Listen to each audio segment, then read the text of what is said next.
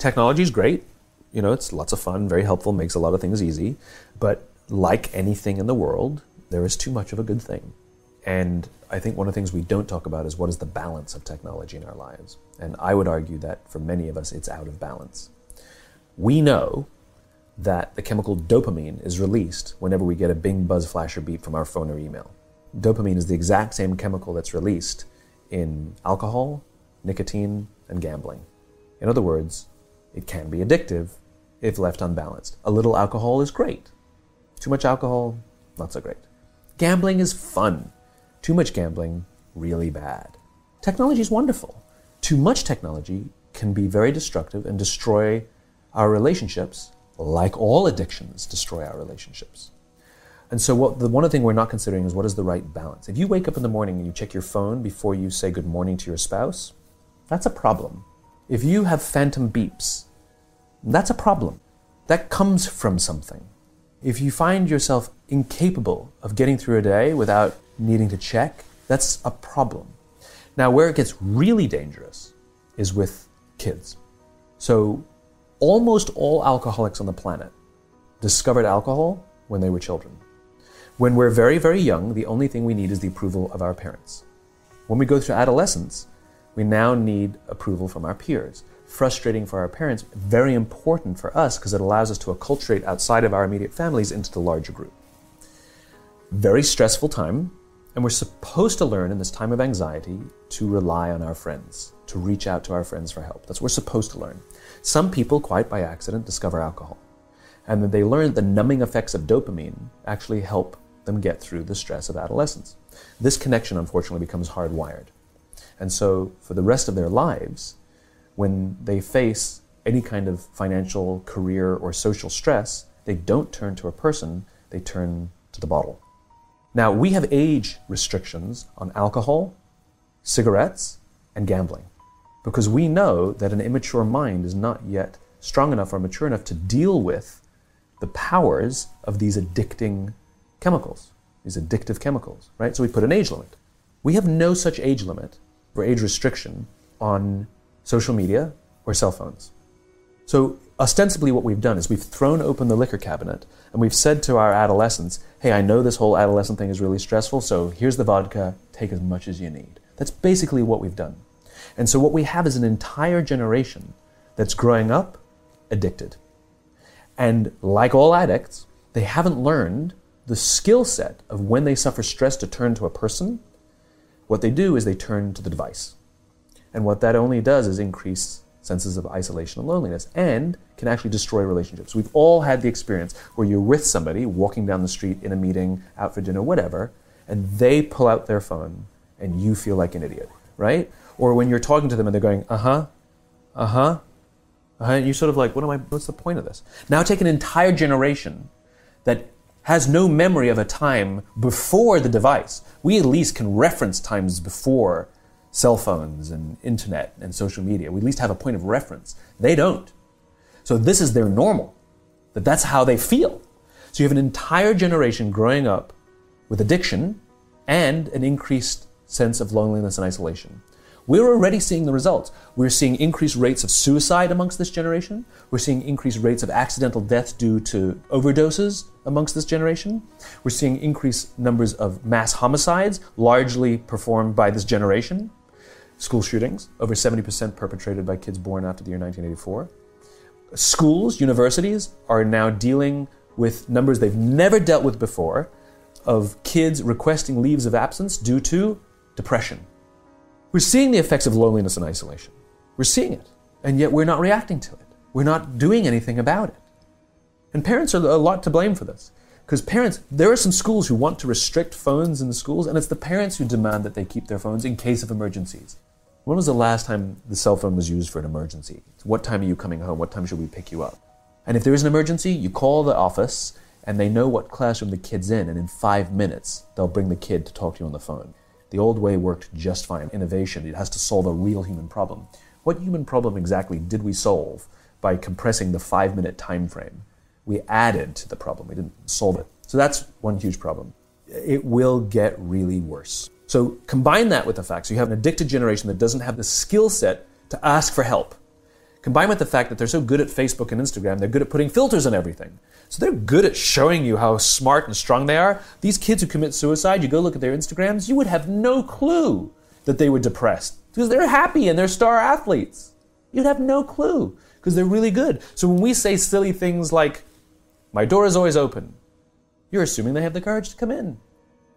Combined with the fact that they're subject largely, not all, but too many, to a failed parenting strategy. Because their parents told them they were special, they could have anything they wanted, they can be anything they want.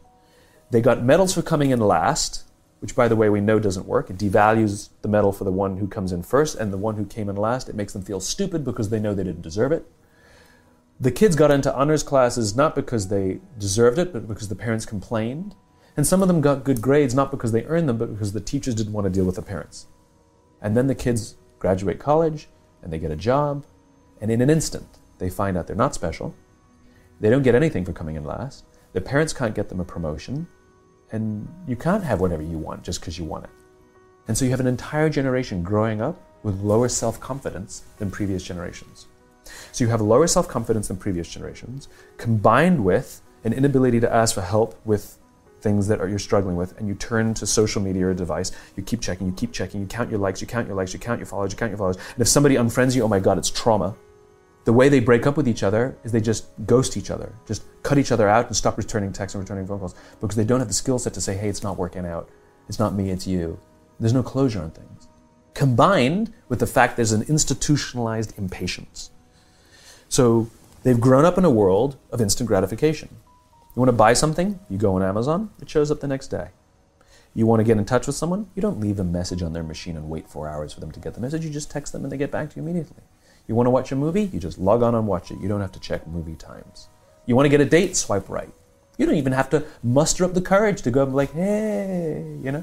You don't have to. There you go, got a date. And so the problem is, they're accused of being entitled. I don't think they're entitled at all. Not at all. I think they're impatient. I keep meeting these fantastic, smart, driven, ambitious, idealistic, fantastic kids who graduated school, they got a job, they want to make an impact in the world. And I go up to them and say, How's it going? And they say, I think I'm going to quit. I'm like, Why? They're like, I'm not making an impact. I'm like, You've been here eight months. It's as if they see the summit of a mountain. They're standing at the foot of a mountain, they can see the summit, they can see the thing they want. I want to make an impact. What they don't see is the mountain, this large, immovable object. You can go up fast, you can go up slow, I don't care, but there's still a mountain. What they don't understand is that life, that relationships, and career fulfillment are a journey. There's no app for that. I got nothing. You gotta go through the slow, plodding, annoying, meandering process called career and life. It's impatience. And because they don't have the skill set to ask for help. And because they feel lonely, it compounds and compounds. So then we dump them in office environments that are built on theories from the 80s and 90s that prioritizes a number before a person, and no one really cares about their confidence and their personal growth. They're just numbers on a spreadsheet. And so they enter work cultures that don't help them. And the problem is they're entering the workforce at a deficit. I hear from kids. They tell me that they struggle to form deep, meaningful relationships, and the companies don't care. And so it's destructive to them as individuals, but ultimately it'll hurt the companies because more and more millennials are entering the workforce. I believe that now the responsibility on companies is even greater than it's ever been before to take care of its people. Because if the environments in which we're asking our youngest workers to work in isn't built to help them, I can't even imagine what the suicide and, and homicide and just the rates of depression, you know, an accidental death due to overdose are going to look like in the future. It's going to reach epidemic proportions. It's already, the statistics are already alarming, and yet nobody's sounding any alarm bells. Parents have to intervene. We have to stop giving our kids free access to social media and, and phones at young ages. They are not ready for it. Their minds cannot cope with the dopamine. Balance is fine. You can give a kid a phone, but they can't use it in their bedroom. They can't have it at the dinner table. They can't take it to school. They can only have it up to a certain hour, and you take it away. They're children. You can take the phone away. But as companies, we now have to deal with the influx of kids that are coming into our companies with addiction. Watch, I see it all the time. Walk through any office. You'll see the older employees have their phones on the sides of their computers as they're working. You'll see the youngest employees have their phones face up in front of their keyboards between their arms as they're working. And this is how they work. The science is alarming. They did uh, experiments on mice where they did the multitasking. They, they changed the, they put flashing lights to mimic going from the computer to the cell phone, the computer to the cell phone to the TV. The mice that were exposed to the changing lights, it took them three times longer to solve a maze than the mice that weren't, and the damage was permanent. It didn't improve when they stopped the lights. So, what some families are doing, here are some of the strategies that are out there. Some families are changing the password on the Wi Fi every single day. And so, until the kid finishes their homework or completes their chores or whatever it is, they don't get the password. Some of the families change the password so that the kids can only use the Wi Fi for a couple of hours. So, they just turn it off. That's one strategy I've seen.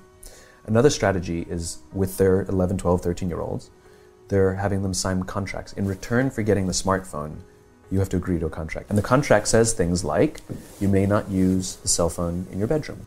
You may not use the cell phone after 8:30 at night. You may not have it at the dinner table. You may not X, Y, and Z, right? And prescriptions are in the contract, which is if you violate any of these terms, you will lose the phone for a week. And the kid signs the contract. If we're supposed to be setting an example, then we have to get over our own addictions too. So, for example, for us, one of the things I started doing, I started charging my phone in the living room. I no longer charge my phone by my bed. And people say to me, Well, I use my phone as my alarm clock. So buy an alarm clock. They cost 10 pounds, right? When you wake up in the morning, you say good morning to your spouse because your phone's not there.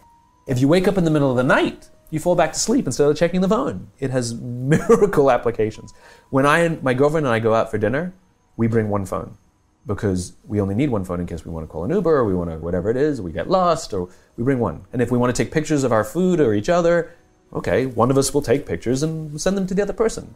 And if we go out with our friends and we sort of all leave from one apartment, we leave our phones at the apartment. We actually don't even bring them. Because who are we calling? We're with our friends.